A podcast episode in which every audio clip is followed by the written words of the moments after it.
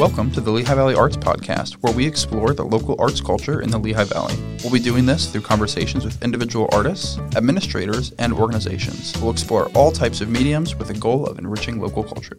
Welcome back to Lehigh Valley Arts Podcast. I'm Elise. And I'm Ben. Thank you so much for tuning in. Yeah. Guys, last week we had, well, I guess it wouldn't be last week at this point. It was just like four or five days ago. Yeah. um, but we had awesome open house. And thank you to everyone from the podcast, listeners, and Guests. even past guests that Yeah. came. I mean, it was it, there was such a great turnout, and it was so awesome to see all of you. It was awesome. And, and guests invited their friends and Yeah. told other people about it. We had a great crowd in here. Um, you can maybe find some pictures on Instagram of Oh, yeah. some of the photos we took in the studio uh, while everyone was hanging out. But we seriously, seriously appreciate the support. This show wouldn't exist without you guys. And it was just so fun to have everyone Mm-hmm. here together hanging out. And we appreciate your support immensely. Yes, yes, we do. Yeah, I mean, I I couldn't have asked for a better evening.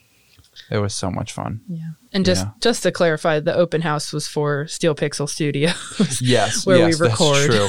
We had our official grand opening that day, our public facing. We've been operating for the past few months, doing some stuff to get by, but we are officially open now as a studio rental facility for both podcasting and video. So that was We- our kickoff. we tag Steel Pixel in every one of our posts, so if you're interested in their services, you can find them through our Instagram. Yeah, definitely. Um, and if you want to hire us for something that's not studio related, send us a message. We'd be happy to work with you. They Yeah. were super chill about this awesome podcast project, so it seems like there's a lot of room for creativity and innovation with other projects as well. So Definitely, definitely. Um, speaking as one of the owners of Steel Pixel Studios, our heart is in uplifting local artists and giving people a voice that may not otherwise have a chance. So we are priced in a way that makes it more affordable for people to come in and use. So, yeah. Yeah. Just let us know. We'd love to work with you. speaking as someone who records here uh, on the regular, uh, you guys are awesome. The space is awesome, very Oh, accommodating, very comfortable. So I can't say enough good things about it. But Thank you. Thank come you. down and check them out. Well, this week we have yet another first on the podcast. We have our first ceramicist, and that is Rachel Schaefer. Would you like to read her bio? Absolutely. Born and raised in the Lehigh Valley, Rachel graduated from Catasauqua High School and attended Kutztown University with the intention of majoring in the Russian language, but left with an unfinished major in journalism. She bought her first handmade coffee cup in 2012 and began a journey a few years later to learn the process of ceramics for herself. Inspired by the Lehigh Valley's growing arts communities, new small businesses, and the Valley's ability to reinvent itself to keep growing, Rachel officially began her pottery business in 2018 and hasn't looked back since. Rachel, welcome to the show. Thank you for having me here today. Yeah, of course. We're very excited. We have not had a ceramicist on the show yet. I am very excited that I'm your first ceramicist. Nice.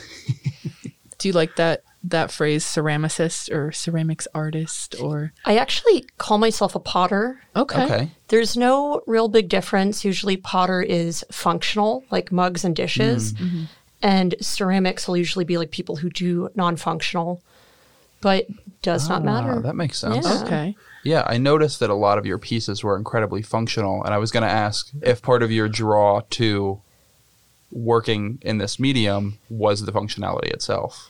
It definitely is. Um, I love art you can use, and I think it adds something to your day.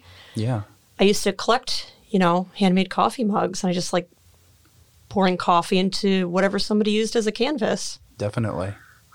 That's super cool. That's funny. I think um so I was fortunate enough to actually take a couple of your hand building ceramics classes. And it's funny because I don't use the mugs that I made cuz I I feel very protective over them. Um like I don't want to break them.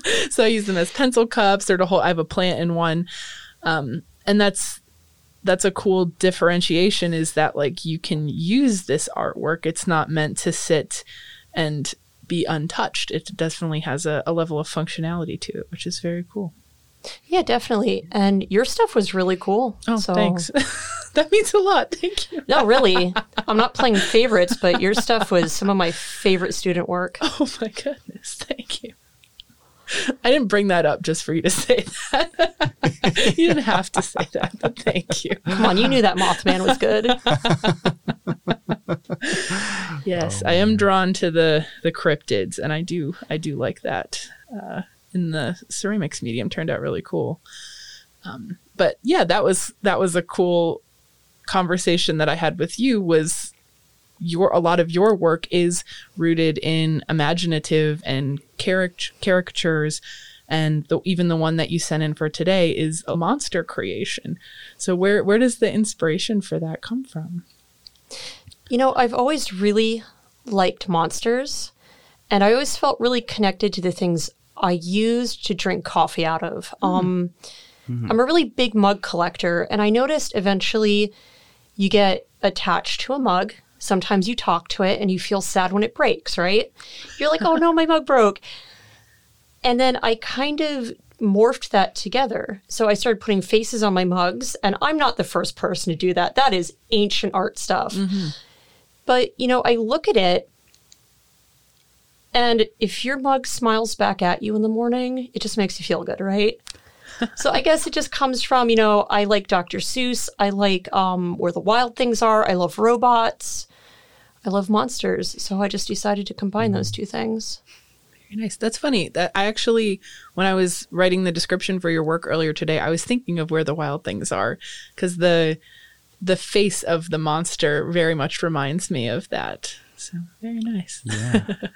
I I saw on your Instagram that you did a post about glazing Yes. and your love of layered glazing and how it relates to and reminds you of space and galaxies and other worlds. I'm curious whether your love of monsters or other worlds came first. I would say monsters. Yeah. So one of my favorite movies as a kid was Labyrinth Okay. with David Bowie. So oh yeah. love Jim Henson. Um, but the glazing, you know, is really part of that too mm. because it's texture. Yeah. You know, if you look at a lot of these artists I've mentioned, it's not just characters, it's texture.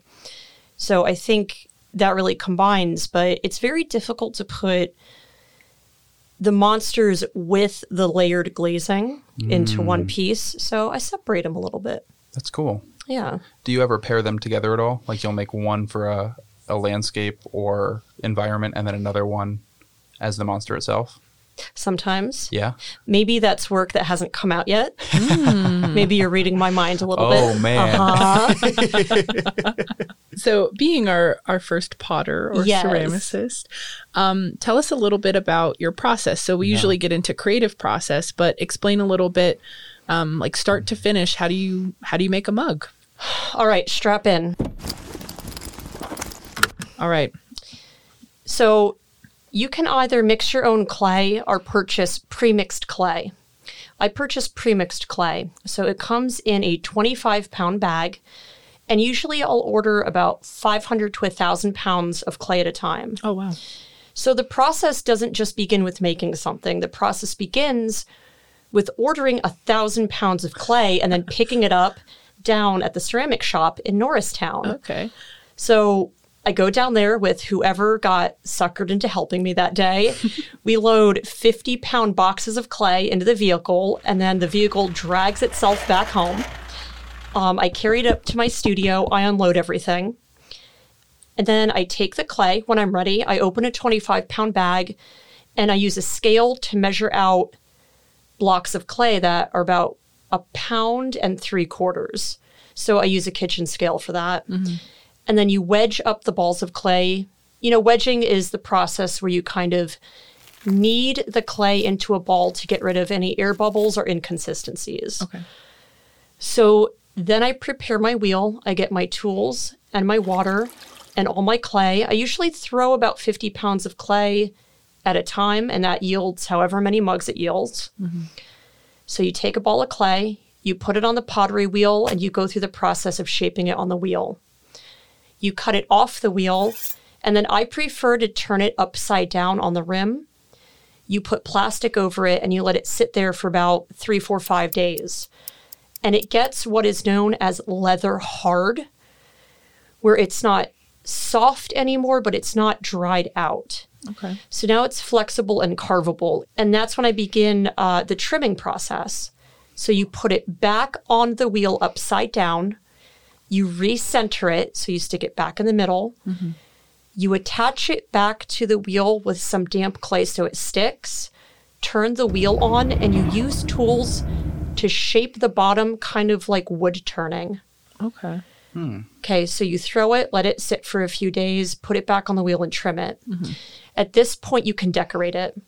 So, usually, if I'm doing like a monster or something fancy, I'll carve it, I'll add sculptural elements. Mm-hmm. This can take anywhere from 20 minutes to five hours. Um, those monster mugs from start to finish take about 12 hours. Wow. So it's very long. Um, and then after it's all sculpted, you add a handle. You have to let it dry out for a couple days until it is called bone dry. There's no moisture. It goes into the kiln for the first firing. So it's called the bisque firing. And then it comes out and it's still sort of fragile, but you can touch it, you can glaze it. So then I glaze it and it goes back into the kiln again after that for the glaze firing. Mm-hmm. And the first bisque firing, I do a 24 hour fire just in case. Mm-hmm. And then the second firing takes about 12 to 14 hours. Okay. So that's the process. So, with being a fairly fragile medium, is there a lot of room for error in that process? Yes. so it's just so funny because you were telling me earlier you're like afraid to use the pieces you made with me. Hmm. Pottery is the art of loss. You cannot get attached to anything until it is out of the kiln and in the customer's home. Hmm. And I say that because when I say we have a lot of loss, I'm talking I have had thousands and thousands and thousands of dollars worth of loss. Sometimes the entire batch comes out bad. Sometimes you drop a box on the way to a car to the show. People fall into your table at shows. It's very fragile, but at the same time, like once you have the mug in your house, you have it for years. But getting to that point is a different story. Uh, you kind of get used to it. It is the potter's motto that it is faster to throw it out than to try to fix it. It's easier to just throw it in the garbage. Unfortunately, It seems very similar to glass blowing in that way. you know, I've never done glass blowing, but I assume once you mess up with glass blowing, you're done, right? Probably. Like you're just done. Yeah. I like connecting across episodes or across artistic mediums. So while you're talking about, I was thinking about um, bakers, and I watch. I love those like wedding cake TV shows. I know. and how like until the cake gets to its final destination. There is no guarantee. There's no guarantee that it will get there. So there's things like it's too hot and the icing starts to slide, Yeah. or someone slams on the brakes in the car and the whole cake goes flying up towards the windshield. Have you that kind of ever seen the scene in Ace Ventura where he is delivering the package and kicking it down the street? yes. I have had customers send me photos of boxes that it looked like that happened. And they Oh opened it, and if you gosh. package the mug correctly, it's fine. Yeah. But once in a great while, it just it breaks. Right. Right. So you know you have a customer spend sixty dollars on a mug, and it comes broken, and you have to be ready to refund or send another product. Yeah. Yeah. So Wow. Yeah. That's stressful to me. but I'm glad that it's um, what did you say? The motto. It's like an an, an accepted fact that. it is an accepted fact that if you start pottery, you will throw out a lot of stuff. And you said you liked connecting episodes. You know, one of the things that people don't realize is pottery glaze actually glassifies in the kiln. Hmm. So it's not just paint, it is minerals. It's silica, hmm. it's cobalt, it's copper. So one of the things that makes you throw out a lot of pottery is when it melts too much and it hmm. turns into glass and then it sticks to the kiln shelf and then you have to pry it off and it like shatters. oh no. wow. yeah, it's fun. it's exciting. Yeah. Well, talking about glaze, I'd love love to hear how long it took for you in your process of painting one color, knowing that it will come out looking completely different. That is a lifelong process. so, yeah, for anybody not familiar, have you done pottery? Not extensively, but done a I've, little bit? I've done a little bit. Yeah. So, because it is chemicals and chemistry, um, it changes color completely in the kiln. So, a lot of blue glaze starts out red or brown, or like a purple will start out green. Um, if you use the same glazes over and over again, you start getting used to it. I would say, I mean, I've been doing this about five years now, and I am just now finally getting really comfortable with some of the glazes I've been using the whole time. Wow. You know, because you could put them on different thicknesses, you could put them on with different other glazes. Yeah. Yeah, it takes a long time. How does that thickness affect the coloration there? So once the glaze hits a certain temperature, it mm-hmm. starts forming crystals. And the thicker it goes on, it might have an opportunity to create more crystals. Okay. So if you've used certain glazes or if you have any pottery at home, certain glazes almost look kind of creamy. Yeah. Hmm. Like there's certain blues that look like they have like a white, it's called a float. Hmm. Um, so the thicker you put it on, sometimes it has a bigger opportunity to create crystals or to create a certain effect. Hmm. I love really layering a lot of glaze on. Okay. So I like that effect. I like drippy glaze. I like runny Yeah. glaze. I like stuff that like pools. Um, yeah, it's interesting because the way I do glazes is I do a slow cool. Okay. So I layer a lot of glaze on and then I time my kiln so that when it's coming down from 22, 32 Fahrenheit, it stops at certain points and holds there. Interesting. Hmm. And then there's a certain point where it'll crystallize a little more and make that a lot more vibrant. So for me, I have to do a lot of testing because I can't go off of what the package or the recipe might say it's going to look like. Mm-hmm. Because usually my results turn out pretty different. Yeah. Mm-hmm. How, um, having a teaching background in this, what is one of the ways that you've communicated that to your students when they're working on on their projects? There's there's another pottery saying. When you open the kiln, it's either Christmas or Halloween. Oh, I like that. yeah, you're either really happy to see your stuff or you do not recognize it at all. Mm. And the way I communicate it to my students is usually I'll say these particular glazes will come out looking pretty much the same every time, or we have these glazes that are a little more risky. And I kind of let them make the decision and I'll kind of go through the process. Like um, when you were in my class, you used a lot of celadons. So they were kind of clear and glassy and kind of like a flat color. Right. Those are always going to kind of be those colors. So as students, I'll be like, if you absolutely want this color, mm-hmm. you have to use these particular glazes. Mm. If you want to get a little spicy and adventurous, you can use these glazes, like a float glaze or a crystal glaze. Mm-hmm.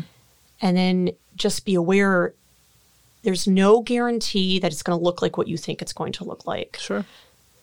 And I have some students that it doesn't look anything like they thought it was going to look like, but they love it. You know, especially when I teach them glaze layering. Yeah. Because I'll show them a picture. I'm like, it has a potential to look like this, or it has a potential to look completely different. And uh, sometimes it looks completely different, and they're really into it. That's super cool. Yeah. well, looking back through your previous works, there's quite the differentiation in color. And hearing a little bit more about the layering of the glaze and the fascination with other worlds and the monsters, I'm starting to put together this difference between more vibrant colors being used for backgrounds and more muted colors being used for the monsters. Is that is that correct at all? I think you just dove into an uncharted part of my psychology. I didn't even. As you were saying that, I'm like, wow, that's true. That's what we're here for. Pick it apart. I gotta go. No. so the monsters are done. Now, the one that you might have seen isn't fired yet. So he's Okay. gonna turn out um I like to say that glaze turns out kind of buttery. It's called a satin matte. Okay. So it's not shiny, but it's not dull. But the monsters, so I used to do illustrations with pen and ink, and it used to be a dip pen that I would draw. So I really wanted my mugs to look like my illustrations. Got it. Right. So when I think of an illustration or a cartoon, I don't think of something very, very, very shiny. Yeah. I think of paper and ink. And ink has a little bit of shine, but not a lot once it sinks into the paper. Right. So I really like that satin matte because it's a character, but it almost looks like it stepped out of a storybook and it looks a little like it shouldn't be there, but it should. Yeah. And it's really interesting you bring that up because I think I was doing that subconsciously. But, you know, with the other worlds, um, when you think of galaxies, they are very bright and Yeah. vibrant and mm-hmm. I really like the like the microscopic details in those shiny glazes. Yeah. And you know, with space you could just keep looking further and further and just see more. So Definitely.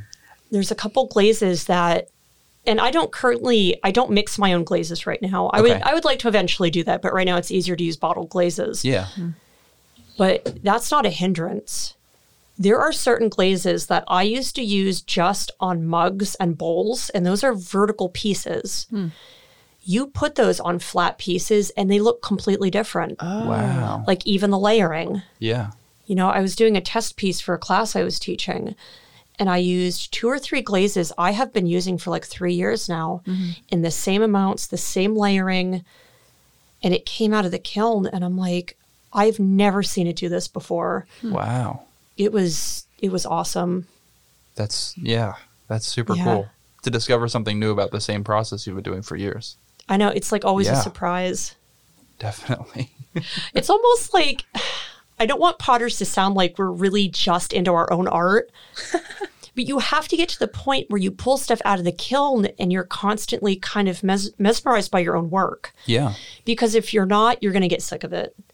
It is a lot of work sometimes for, I don't want to say no results, because a failure is still a result, but you really need those constant moments of, wow, my own piece is amazing.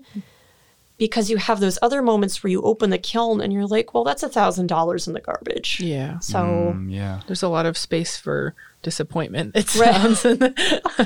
but being able to hold that finished product is probably very cathartic over It that really period is. of disappointment. I like when they come out of the kiln and they're still a little warm. It's like fresh baked cookies.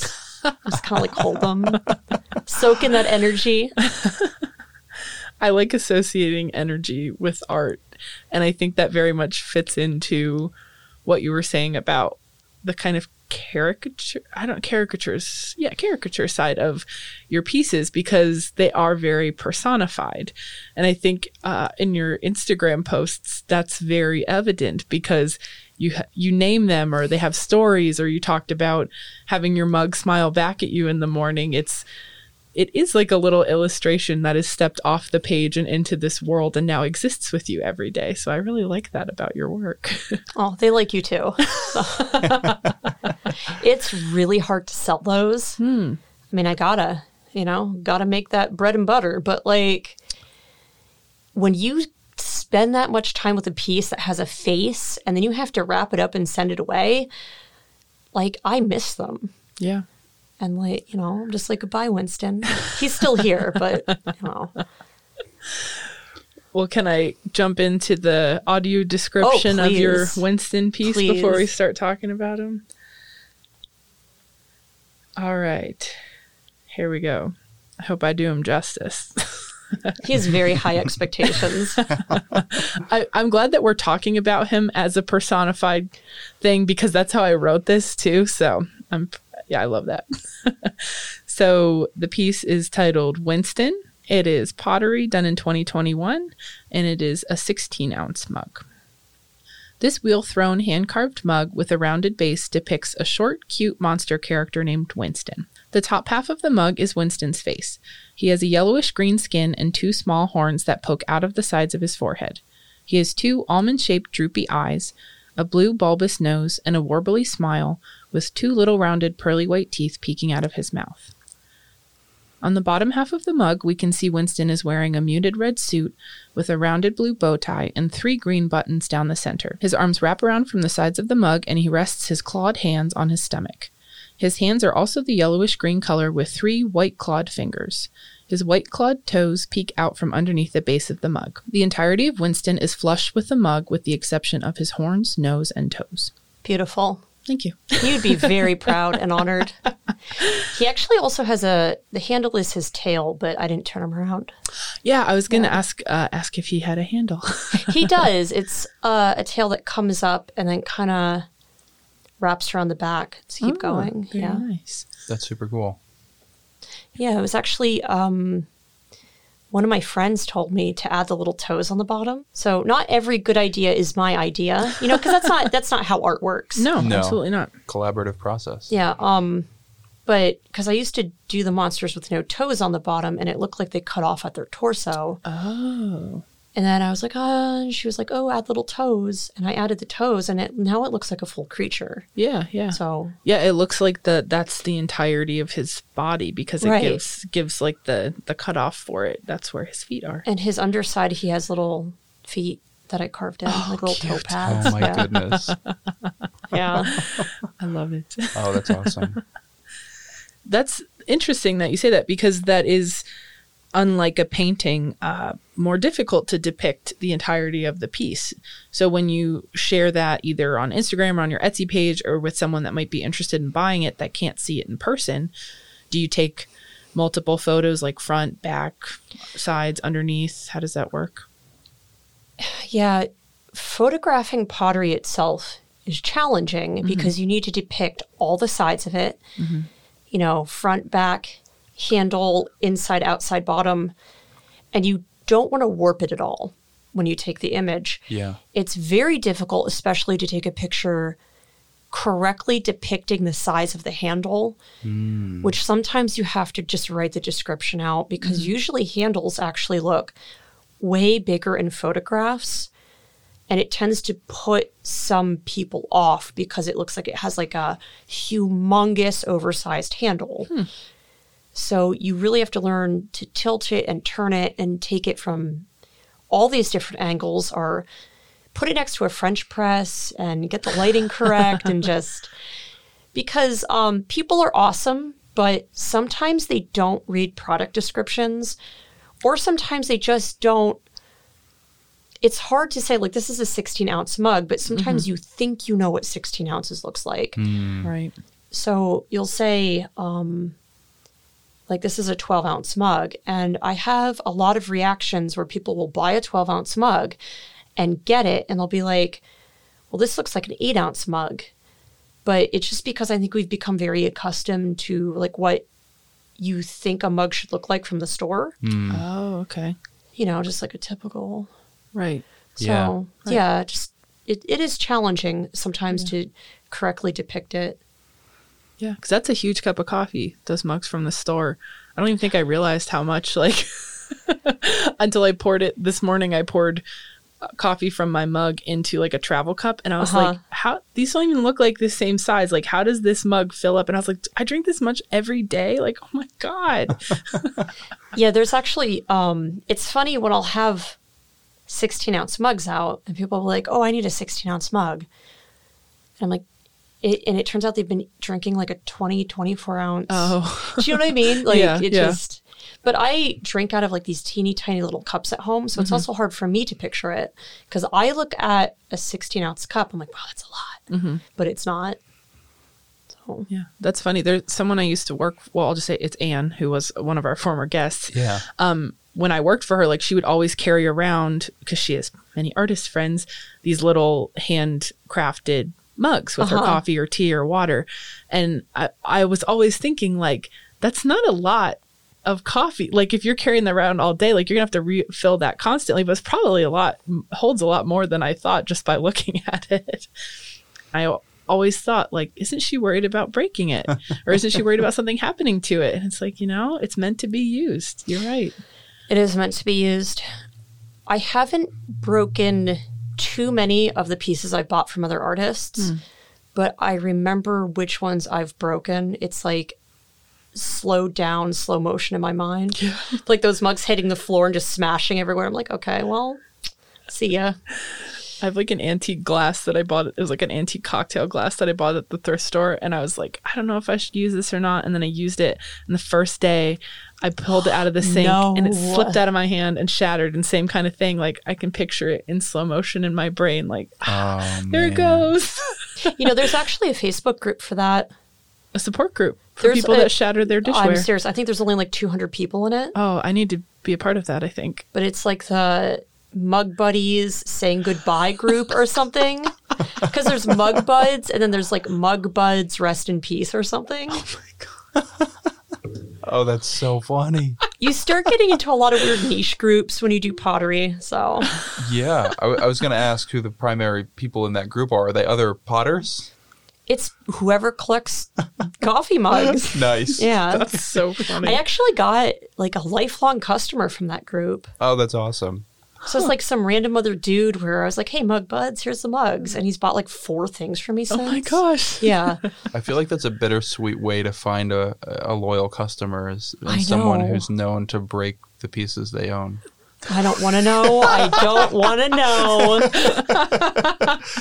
It's like you'll keep giving me money, but who knows how long these pieces are going to last. Sometimes I get these messages like, hey, me and like my ex broke up and they took my pottery. And I'm like, oh, You're getting oh like- people's like life stories all around these mugs. no, listen, I overshare all the time. So if you're going to be like, I lost all my mugs in the divorce, I'll give you like the discount, you know, the divorce discount. the divorce discount. Oh my goodness. Uh. well, it's it's also interesting how connected people get to something that they use habitually. Oh I my mean, God, if, if you have your favorite mug, I mean that's traumatic when that thing breaks. Yeah. There are mugs that I used to be very emotionally attached to Yeah. that I got a different mug and it's almost like me and this other mug drifted apart. Wow. It's like we grew, we grew apart. and it's just, it's so weird. As you do, you get a connection, it goes through. What I think people kind of forget though is that, you know, objects do remind you of things, they remind you of mm. certain times. yeah. So if there's a mug I was using during a very difficult, emotionally unstable part of my life, mm. and I go to pick it up when like you're like in the clear, you're going good, things are good. You pick up that mug, you pour a cup of coffee or tea into it, hot cocoa, whatever you drink, and you look at it and you're like, wow, the last time I drank out of this reminds me of like really bad times. I don't know if maybe that's just the potter in me or if maybe other people don't operate like that, but I have like mugs that I've used through very specific times in my hmm. life. Some I've like I've given to the thrift store or traded out, but like there's other people that have contacted me. They're like, "Look, I really liked this mug, but I gave it to a friend because I I couldn't use it anymore. It reminded me of things like there was a monster I used to make called Jasper, mm-hmm. and one of my friends who does leather work bought it for themselves, and eventually they were like, I thought I was going to be connected to Jasper, but it's just like I'm just not connected to Jasper. and then they like they're like, "Do you mind if I sell it?" That's the first pottery I ever known of that got a resale, which is awesome, Oh. by the way. Wow. I said, "Yeah, resell Jasper." so they resold Jasper, and they bought a different mug for me that they connected with more. Hmm. Oh, that's so cool. Yeah, so they like. It's really interesting to hear how people connect with it or don't. Yeah. Taking what you just said about using different mugs at different points in time and different emotional swings, do you bring the form of any of those mugs or the colors into your own work? Yes. There is a mug that I got at the thrift store. It's handcrafted. It has a signature on the bottom. Now, there is a Facebook group for pottery identification. Nobody can identify it. Wow. Usually that means it was student work or maybe somebody that dabbled for a little bit, like a hobby potter. Mm-hmm. But it used, it's from the 70s. It's light blue. It has like satin matte, buttery colors. So, like, it's not shiny, shiny. And it has a little moon and a cloud and a star. And I just remember I went to the thrift store and found it, and I was there with friends. And there's something about that little mug that's like very soothing and happy and reminds me of mm. good times. And I just remember looking at it like, wow, this is just everything about this has really good energy. Yeah. So when I found like these Amaco satin matte colors, shout out Amaco. Um, this isn't sponsored, but it could be. um, when I found those, I'm like, you know, those colors weren't around back then. Those that person probably mixed their own glazes, but Yeah. I'm like, this reminds me of like the energy and happiness of that cup. Um, there's some other ones that I've bought. There's this really beautiful blue cup I bought from a local potter, and she mixed her own glazes. And I remember I was at a show, and I hadn't started doing pottery yet, but I really, really wanted to start doing pottery.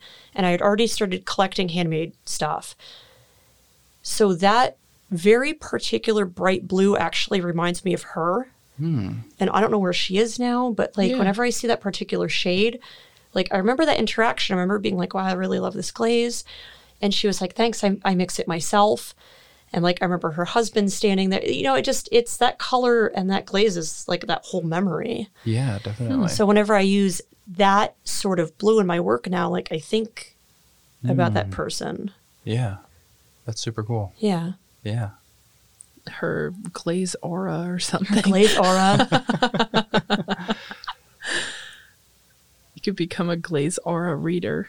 I think yours might be orange. Orange. Yeah. I'm That's just, funny. Just harvesting, I guess. That's funny. I've always hated the color orange, and then I dyed my hair red, and now I have all these orange clothes. I have this orange sweater that's laying on the chair, and here I have orange glasses. I don't know what happened, you guys. We change. yes. People change. change. Yeah. I used to hate the color pink and now I love it. It's funny because I think you associate color, like you said, you associate colors with very specific things. And I always associated the color pink with bubblegum. And I hate the smell of bubblegum because when I was a kid, the dentist, whether you were a kid or not, yeah. when I was a kid, but like even I think my mom at some point had mentioned that he gave her this was like the fluoride that they had was bubblegum and like he wouldn't give you mint. So now I associate so for the longest time I associated bubblegum, the taste, the smell with the dentist and the color pink and then it was like, well, I don't like the color pink anymore. So like those Such a things that they dumb like put thing. in your mouth and you have to hold and them they, there. They like rub it around with the little like rubbery Yeah. thing. Oh, but yeah, I, it's so it's such such a specific thing that has ruined a color for me, which is kind of funny. That has like a synesthetic tinge to it. Yes, it does. So funny. Now I love like that Pepto Bismol pink. Hmm. Do Nice. anything anything you're working on now that has that color to it? Yeah, there's a little monster I have and he's holding a heart. Oh. oh. He's not fired yet, but I was originally going to have him holding a broken heart. But then I thought, this is so funny because this is how I think. I'm like, what happens if somebody buys this and then like they get dumped and then they look at this monster holding a broken heart and then like they have to send this monster to the monster pound monster ASPCA because I can't look at him anymore. Oh. He ends up in the top shelf of their Oh. Exactly, cabinet with his little broken heart. So you didn't make that one with the intention of giving it the divorce discount? if any listener needs the divorce discount, type to no.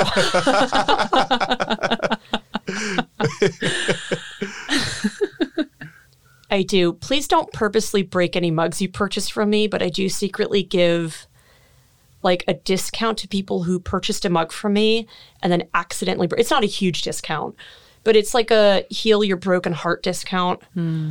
because 'Cause you- really you can't with how many materials go into it. It's very hard to give discounts on pottery. Yeah. Mm-hmm. Um, that's one of the things that I try to educate people about. They're like, well, if I buy four mugs, do I get a discount? Hmm. And All right, this is just for you and your listeners. This is a secret. I had to price my stuff a little higher so that when they ask for a discount, wink, wink, sure, you can have a discount. Sure. But, but it's just the way it works because at that point, if you think about it, and I had other potters tell me this, if I can't afford to give a discount, the margins are too slim. Hmm. And I think that's very important for anybody who's doing art or crafts or selling anything handmade.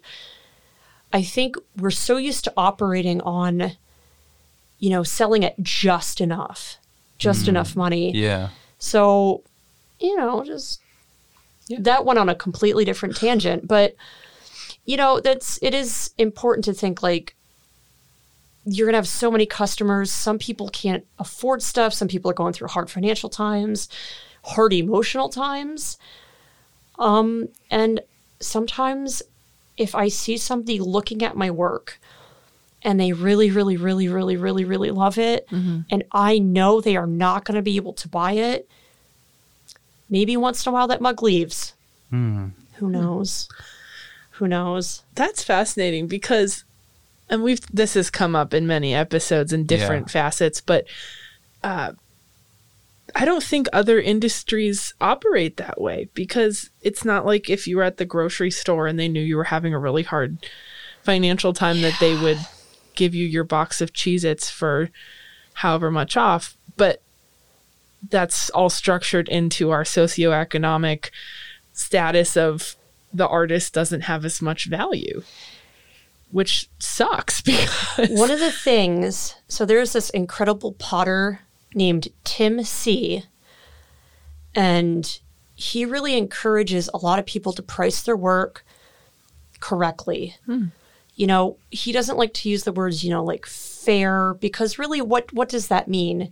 Fair is what you think it is for yourself. And um people come and they're like, "Oh my god, $30 for a- for a mug?" But they will absolutely go out to eat and spend $30 on something that's gone in 15 minutes. Yeah. So I think it's our job too as artists to gently educate people. And I think it's easy to get upset. I think it's easy to get negative and aggressive and feel hurt. Um, but when someone comes up to my table or my Etsy shop or whatever, you know, and they're like, wow, that's a lot of money. You know, you just, you have to remind them, like, you're going to have this for a lifetime. You know, what is streaming a movie now is like $30 sometimes a pair of shoes that lasts like a year or two is 60 bucks, you know? So I don't like to draw too many comparisons, but you're right, because you don't go to the grocery store and you're like, wow, I'm going through a really hard time. Nobody cares. Mm-hmm. And I think that's what makes art different sometimes in the rest of the commercial world. It's hard to not care. You know, you put so much of your heart and soul into it that you feel empathy for people who look at your product and they really, really want it. And I can't always do that or else because the grocery store's not giving me a break either. But, Right. you know, I can't be like, you know, sorry, um, UGI, can't pay my bill because I was nice to a lot of people. But Yeah. Well, from an employment Yeah. standpoint, too, that's your job, right? Right. And if I'm working at a restaurant or if I'm working at in retail, I expect a certain wage for my work, right? exactly. And to price something fairly for your time is important. we saw that a lot of ceramicists and potters either work with clay or porcelain. And you've mentioned a lot about clay. Is there a reason that you're drawn more to clay than porcelain? porcelain is a type of clay. Um, now I don't. I've only tried to play with porcelain a couple times. I've never gotten it to the firing stage. Okay. Porcelain is a type of clay that is usually high fire, which means it goes to a very high temperature, and you can make it so so thin that you know that's what basically what teacups are made out of. Mm. Very delicate, very thin. You can cut porcelain so that when light shines through it, you can see the light kind of Wow. glowing through the carved texture. Okay. I like a more sturdy product, which is why I tend to not do it. I could do porcelain, um, but I kind of like I like things that are earthy, maybe a little more, you know, texture, a little hardier. Yeah. So it's just it's not quite my medium. That makes sense. Um, I don't like to to gender art, but I've I've heard like a lot of guys say that they kind of like my pottery because they're not afraid to like set it down hmm. Hmm. in case you're like really rough handling, you know, that whatever. But yeah, I just I really like stoneware. I work with stoneware. It's just good. It's Yeah. nice and sturdy. It's simple. And the clay body also really affects the glaze. So the clay body, when it's firing, it off gases. Hmm. So chemicals and gases come out of it. And I really like the mid range stoneware that I use right now because the way it off gases, it doesn't really cause a lot of problems. Like it doesn't cause blistering or, you know, it's just, it's easier. Yeah, definitely. Yeah. Hmm. I'm I'm think I'm fascinated by the clay you going to pick up a thousand pounds of clay at a time because I I never really thought about that. I had a professor in a ceramics professor in college that um he did a lot of his stuff is made out of um clay that's harvested in New Jersey. So like he'll go and like harvest this like red soil clay and then process it himself Right. and make it into something. And then there's this other Alaskan artist that I really like, and the soil and the clay there is really silty because of all the glacial runoff. Yes. So her stuff looks really different too. And I never really thought about like, of course, there's pre-mixed clay because I've been to pottery classes and I didn't mix it myself. I didn't go dig up clay in the backyard. Um, but when you were saying that, I was like, "What is there like a milkman that like drops off processed clay or something?" I would love that. That's so funny. Yeah, you can um, process your own clay. For me, that would be something that I would do in the future, probably just as an experiment. The thing is, when you dig clay out of the earth, you don't know what temperature you need to fire it to. Right. You don't know if it's going to be. So, vitrified, vitrification is when if you put liquid into it, the liquid's not going to come back out. And every clay body has a different temperature. I shouldn't say temperature, it has a different cone that it needs to hit to do that. So the cone is the heat work that goes into the clay. People mistake it to be what temperature the clay needs to hit, but that's not the whole story. Um, so when you dig clay out of the earth, you don't know anything about it. And that's just not my path right now, but it's really cool when people do it. Yeah.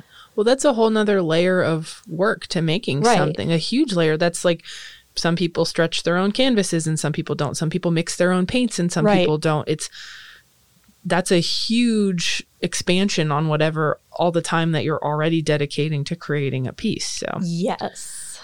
it's cool that there's a, a an option to not have to do those oh, things. Oh, you can technically for studios buy the powdered dirt Hmm. and mix it with water. But again, when you're teaching classes or producing a lot of work, you also have to like remember that's a lot of work on your body. Yeah. You know, so one of the other things about pottery and ceramics is that people kind of forget when they get shocked at the prices mm-hmm. is you're wearing out your joints. So it's blood, sweat, tears, and arthritis, you know, going into that. Yeah, I stopped long distance running a couple years ago. Yeah. In, Yeah. in service of making pottery. Oh, just didn't want to get up at 4 a.m. anymore. Fair enough. Yeah. just, you know, the charm of uh, now I wake up at 4 a.m. and just, you know, wedge clay. I've noticed with a lot of more contemporary ceramicists and potters that they've dove more into this uncanny and strange. The works are very, very strange, surreal, and I see a bit of that in your work as well. Just a bit. Yeah, Yeah, absolutely. So I still like to keep myself functional. yeah, I said myself. That's so funny. I like to keep my work functional. I also like to keep myself functional. But I battled with that for a long time because one of the potters that really inspires me is Katie Marks, okay, another Seattle artist, also AKA Silver Lining Ceramics. I bought one of her mugs in, I think, 2016. It was $40 and it sat in her shop for three weeks. Wow. Like I put it in my cart and it sat there where I'm like, do I really want to, do I really want to buy this? Don't I? Her mugs are now like 175 to $200 and you can't get one because she posts it and they're gone in a couple minutes. wow. It's crazy, but her stuff, honestly, I think really forged a path for pressing the limit on what we think of as pottery versus what is just art that sits there. Hmm. You know, she sculpts a lot of crystals, she she does a lot of stuff. And there was a lot of potters that came after her were doing I don't want to say mimicry, but like a lot of people that were, you know, they started doing a lot of sculptural stuff, a lot of adding a lot of things on. Um, and there's a lot of really cool potters that I like. I wish I would have brought a list, but maybe I'll have you tag like 25 people after this as a surprise. um, but you know, sometimes for us, you're making you're making item after item after item. Sometimes you just want to get weird. Sometimes you just want to press the limit and you have to push the boundaries to see when you've gone too far. Hmm. So there's mugs of mine you're never going to see because like instead of just making a monster, I went I put all of this stuff sticking out of it. And then, you know, you start using it. I test one mug out of every batch Okay. like I use. Hmm. You'll never know which one it is because I wash it before I sell it. But we do. if you don't know that about potters, we have used some of your stuff before it gets to you. Not to gross you out, but like you know, we sanitize it and stuff. But you have to, or we'll make one just for us and use it yeah. but it definitely starts going that direction because you're sitting there and you're like, well, you, you still have to create for yourself and not just for everybody else. Mm. But also, ceramics is way more accessible than it was even 10 years ago. You know, there's a lot more studios, there's a lot more, there's YouTube. People are now aware you can buy pottery wheels in a kiln and hook them up at your house. and there's a lot more um, there's there's more voices. There's more voices in pottery. You know, there's a really cool potter named Sister Tomato, Okay. and they're I don't know where they're from, but they do like these New York Snoopy crossover mugs, and like they're so cool, and it really blends together that like boundary pushing with the functional. And there's a lot of art like you know there's people that come from different backgrounds and they do like graffiti art mm-hmm. on their pottery and it's definitely a lot more voices i think lends itself to this phenomenon of pottery looking weirder hmm. In a good way Yeah. That's super cool. yeah i i love whenever like i'll just like browse through instagram searching for like new styles Yeah. and they're, I don't know, just really cool stuff. There's so many voices in ceramics, so many styles that aren't being heard, so many styles that we haven't seen or may never see. Um, that you know, sometimes just doing something really wacky can like inspire other people in this art form to kind of push it, push the boundaries and make something new. Definitely. That's fascinating because historically the root of ceramics is necessity, right? Right, exactly. Like you're making it because you need dishware. Right. Ceramics didn't used to be. People used to not be as attached. Hmm. Like you look at, and of course, in different parts of history, of course, there were vases and embalming jars mm-hmm. that were meant to last. But typically, pottery was for cooking and, and drinking tea, mm-hmm. and it didn't matter if it broke because you would just make another one. Mm-hmm. And a lot of pottery that used to be used to be functional wasn't even high fired hmm. and it used to be very absorbent. So there's still a lot of traditional pottery where like it'll soak up liquid while you're drinking out of it because who cares? Yeah, yeah. One of my favorite things at museums, and I'm thinking specifically of um, in Philadelphia, there's a museum space that's attached to the Liberty Bell because there was a house there. But something that was found in the underneath of the house during excavation was basically their trash chute. and they have found thousands of pieces of broken pottery down there because it breaks and, and then it goes Right, in the trash chute or it goes in the latrine or whatever and and they they're finding that and they're piecing it back together. And it's just fascinating because it's like that was their garbage. And now it's in a museum case for that hundreds of thousands of people look at every year. And it was because it was a functional piece. And once it was no longer functional it goes in the trash.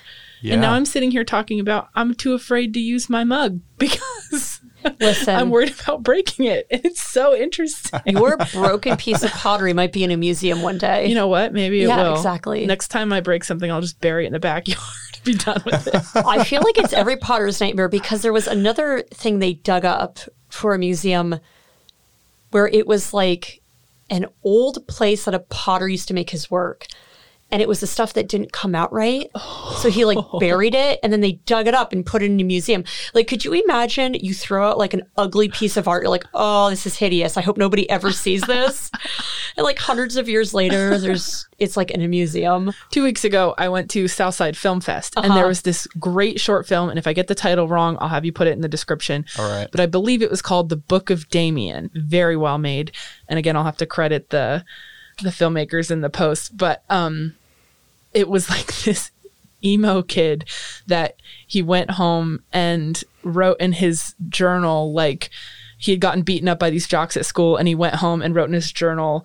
And then his parent came in into the room. So he threw the journal out the window and it sunk in the mud and then sunk into the ground. And then the next part of the film is that there is like this alien society like thousands and thousands of years later that dug up Damien's journal and then they're like oh, this is like our bible. So then they're like Oh my no gosh. no jocks. Must be nice to people. Oh. like black is the best color and like all this stuff. Is so funny. So that I was trying to piece while you guys were talking I was trying to piece together. I'm like what is this making me think of? And it was the book of Damien Oh my gosh, that's so funny. I have to, I have to check that out. Yeah, I'll, I'll and again I'll uh, credit the filmmakers in the description of the episode because it was one of my favorites, obviously because it's stuck in my head. That's Yeah. so but funny. hysterical, hysterical little short animation. Oh my goodness. But yeah, that idea of throwing throwing out Right. stuff. it just appears in a museum. yeah, that's so fun. I hope now. I want to just like Bury stuff. very random right? stuff. So, can I give a weird look into my personal life really quick? Go for it. Of course. this this conversation also came up with my brother a week or two ago. So my mother grew up in Alaska. Okay. She's not from there originally, but she spent a lot of time there and grew up there. And most of her family still lives there. And when my brother and sister and I were kids, my aunt and uncle would send like fun stuff. So they hunt and they had um, a moose jaw, like a moose jaw. like you do. like you do, you Right. know, just casual. Um, but we were on like the phone or whatever with my aunt and uncle, and they were saying like, "Oh, I want to." We were talking about show and tell for school or something, and they're like, "Oh, we have something that would be like really good." And they didn't say what it was, and they mailed it to the house, and it shows up, and it's like a moose jaw.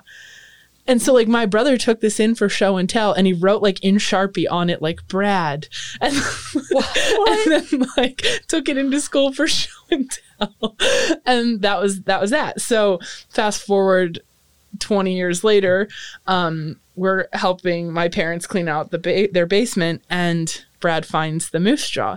And he's like, you know what? I'm going to go bury this in the backyard. So, in like thousands and thousands of years, people are digging and they're like, what the is a moose jaw doing in the middle of central Pennsylvania? Its and name why does it Brad. say Brad? Its name is Brad. yeah, yeah. So, oh, I'm very interested now in the concept of burying things uh, just so that they show up in a museum someday. oh my goodness. Interesting. We could, we could do it. We could do a Lehigh Valley Arts podcast time capsule. Oh, that's a Wait. good I'm idea. gonna write that down. Oh yeah. I got this um oh I still have to I still have to send it out. There was a kid that I guess used to live at my address. And I guess in like fourth or fifth grade, maybe I don't know, eighth grade, they had them write like a time capsule letter to themselves.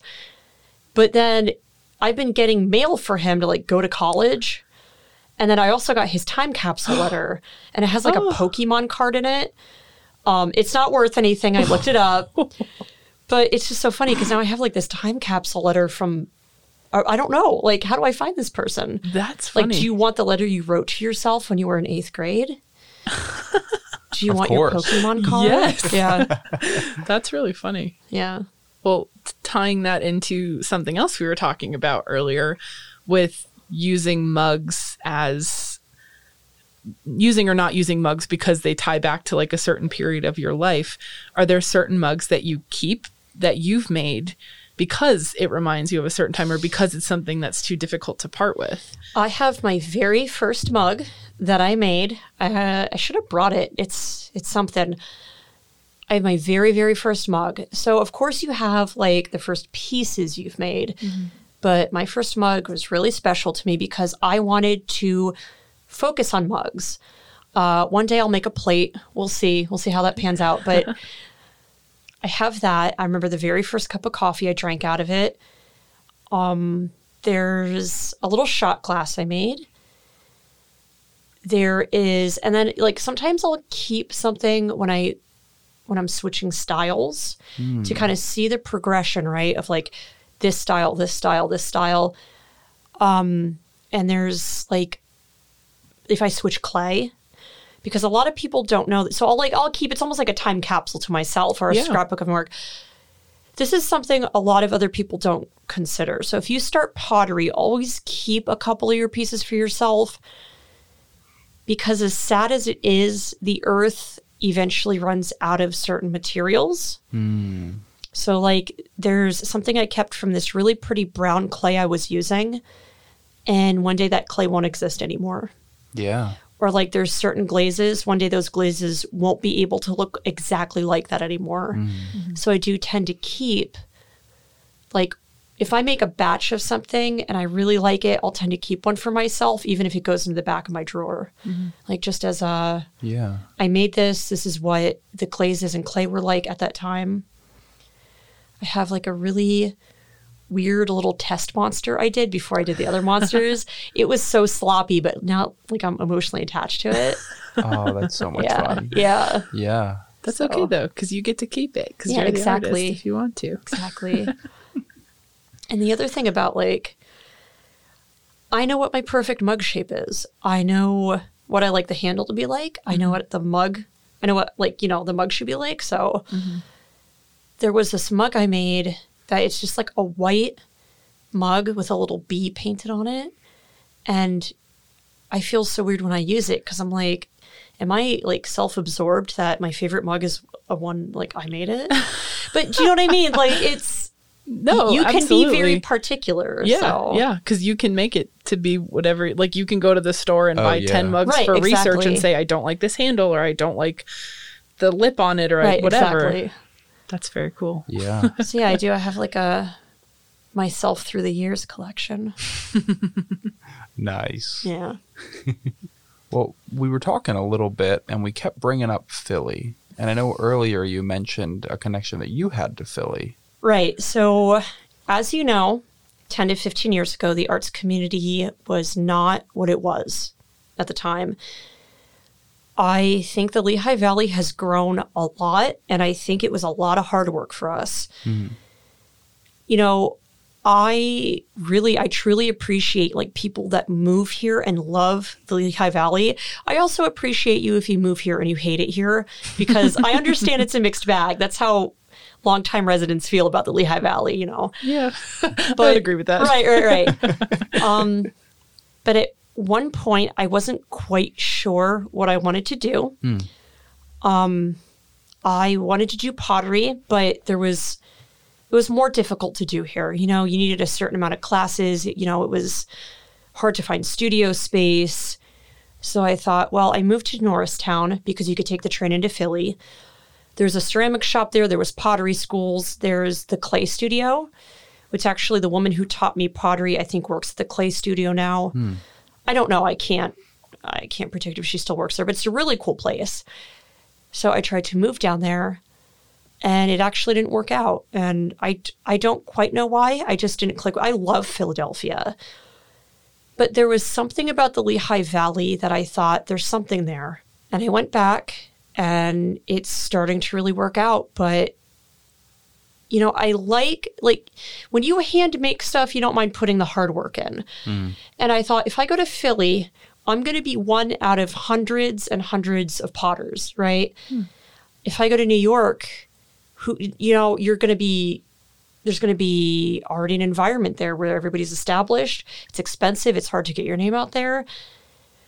And it's almost like um, you have to look for opportunity where it looks like there's no opportunity. Yeah. So I wanted to do pottery, and I thought, you know, by the time I learned this, by the time the arts community gets more established and it's more booming and there's more connections, maybe I'll be in a place where I actually have a little bit of a couple steps forward. And now I'm very lucky and privileged that that worked out for me because now I can teach pottery. And I'm not saying my name is known because that's ridiculous. I'm not. But, you know, people recognize my work sometimes. Mm-hmm. And I feel like it worked out. I feel like it worked out. Definitely. Yeah. Yeah. Honestly, one of the things that really kept me attached to the Lehigh Valley, uh, you know, the coffee shop Lit? Yes, I do. Yes. Right, excellent. Right. So shout out to them.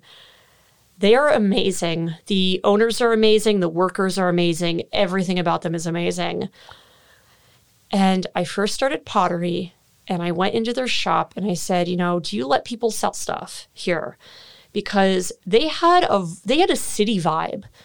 You know, before honest to God, they had a Philly vibe before the rest of this place had a Philly vibe. Oh yeah. I feel like Bethlehem and the Lehigh Valley has been trying to like be little Philadelphia for a very long time.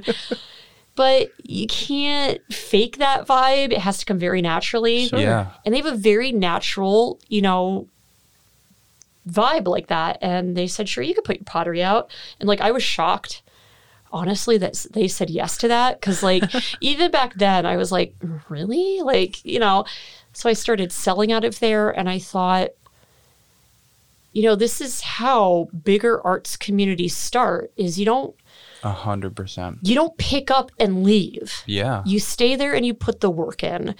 Now, sometimes you pick up and leave, depending on the situation. That's good too, you know. Yeah. Because there's people that we need people to, you know, appreciate the area. But, you know, I was born and raised here, and I'm like, damn, what if we just like connect and put the work in and dig our heels in? And so, yeah, that's why I almost moved to Philly and then I moved back. Also, rent, but, you know,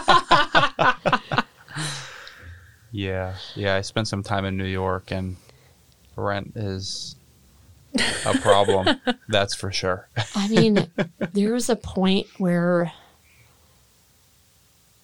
I remember having this blowout, I'm not even kidding, screaming argument because my roommate kept eating my Cheez Its. Oh my goodness. And I was like, is this the life I want to live? like, you look, you know what I mean? I was just like, I can't, I Yeah. can't do this anymore. Yeah. I, I also think there's something to be said. All, all three of us, Elise, you as well, were in Philly. Mm-hmm. And I think there's something beautiful about going there, experiencing what it's like, and then being able to bring that experience back with you home. Yeah, absolutely. Um you know, and one of the things I'm about to to plug my own uh my own desires into your podcast. Do but it. Go do for okay, it. cool. one of the things I think we're really missing um as we try to turn this into from a little community a little community into an actual community because there's a difference. Yeah. Philadelphia has public transportation. You are right. And I have written to a lot of people. I've been ignored by a lot of people. um, I've been told it's not in the budget. I've been told they'd work on it, and then I never heard from them again. But it relates to the arts community because I think people don't understand that they want people to come out for Musikfest. They want people to come out for Christkindlmarkt and you know the movie festivals and all of these these goings ons mm-hmm. people don't want to try to drive and park and maneuver their way around here and you know you can't go here and go to like the the what's the thing where you go around to the bars and have cocktails and go to A bar crawl. yeah, you can't go to bar Yeah. crawls and mm-hmm. go see a movie and go home. And one of the things that I really took back from living in Norristown next to Philadelphia is like, I can get on the train and the train takes me to the bus. and the bus takes me to the subway system. Mm-hmm. And clearly, that's a lot of levels more than we need here. But the one thing that's missing, I think, for the arts community is an easier way to get around. Yeah, definitely. And like you said, like you go to there and you take things back. And that's very important to me right now. Mm.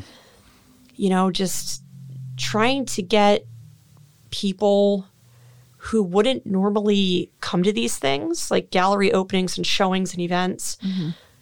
an easier way for them to be like, okay, well, I don't have to worry about not drinking. I don't have to worry about driving or parking. Yeah. I can just get on the bus.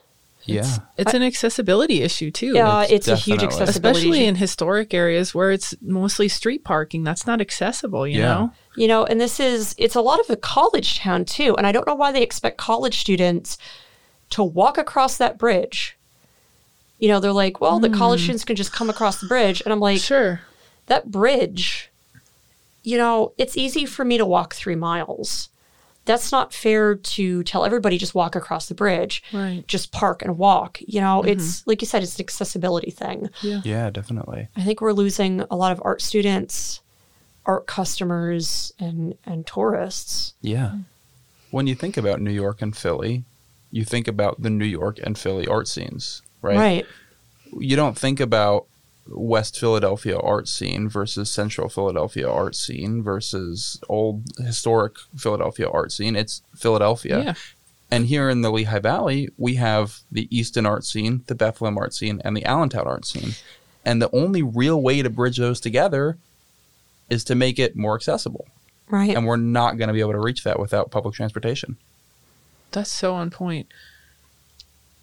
You heard it here. We're turning this into a public transportation advocacy podcast. No, no, no, not at all. But I, I think you're entirely right. Like that's a huge part of accessible city space is accessible in every sense of the word, and accessing public art, private art, gallery art, museum art is having a way to get there that isn't solely dependent on the personal ownership of a vehicle.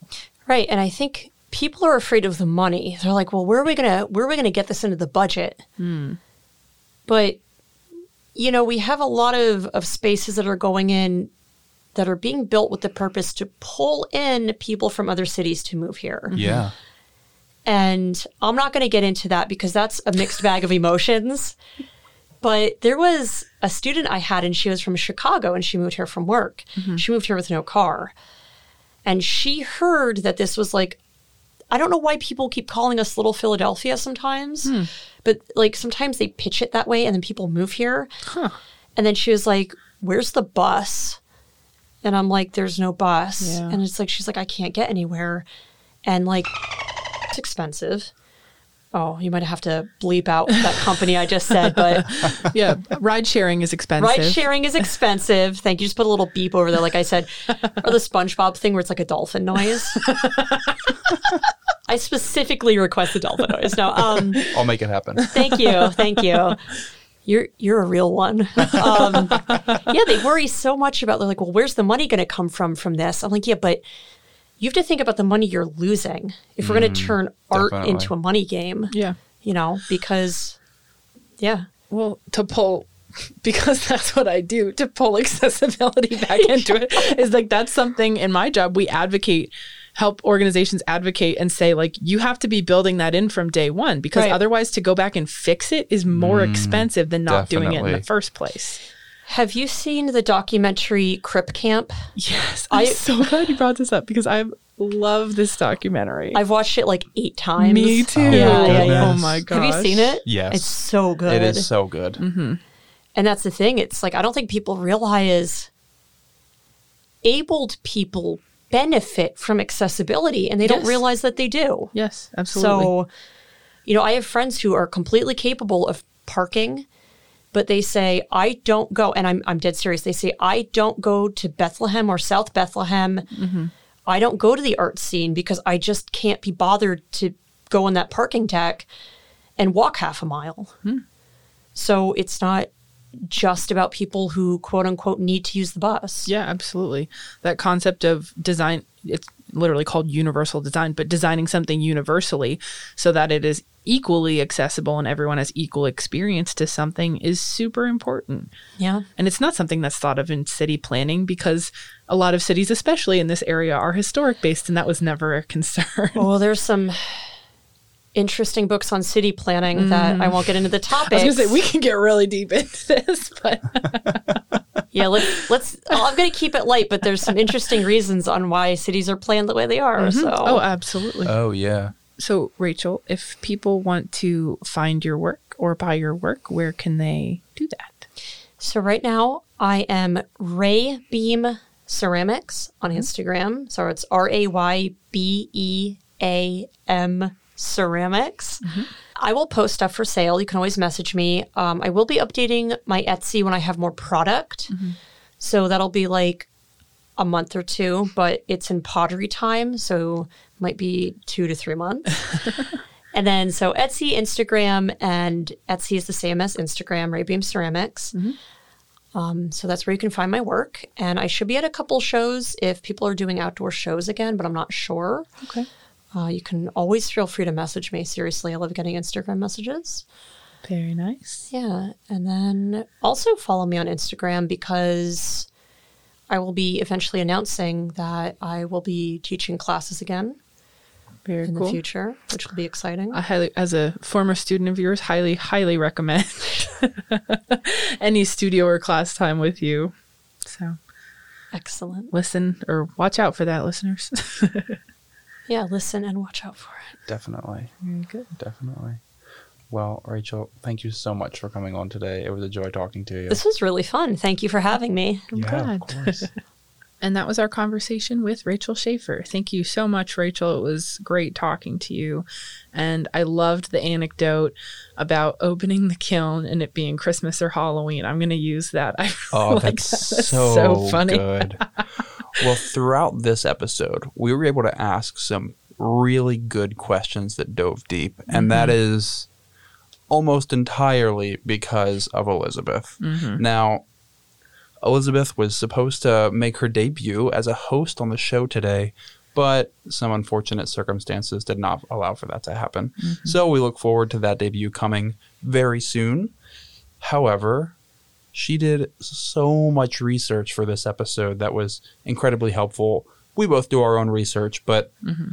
she really dove deep. She was on it. Oh Great my job, Elizabeth. Thank Yeah. you. so she spent all day researching, and it allowed for us today to ask some really good, really deep, and incredibly insightful questions. So thank you, Elizabeth. Thank you. Thank you. we look forward to you making your debut as a host incredibly soon. Mm-hmm. Let's talk about the opportunity for this week. Yes, so we had a great time last weekend, actually after the grand opening, heading down to the Bethlehem House Gallery's opening reception. And we would like to share that as the opportunity of the week. So their summer show is open from June 25th to October 2nd. They have a closing reception on October 2nd from 6 p.m. to 9 p.m. And our guest for next week is actually exhibited in their current summer show. So you'll have to tune in to check it out. Yes, definitely. Yeah, I am very excited for our conversation next week as well. It should be a mm-hmm. good one. And for all of you listening, please go check out the show because you are definitely going to want to see what we're talking about. Mm-hmm. As we conclude today's episode, we want to thank you all for tuning in again this week. It was a great conversation, and we'll see you next week. See you next week. Bye.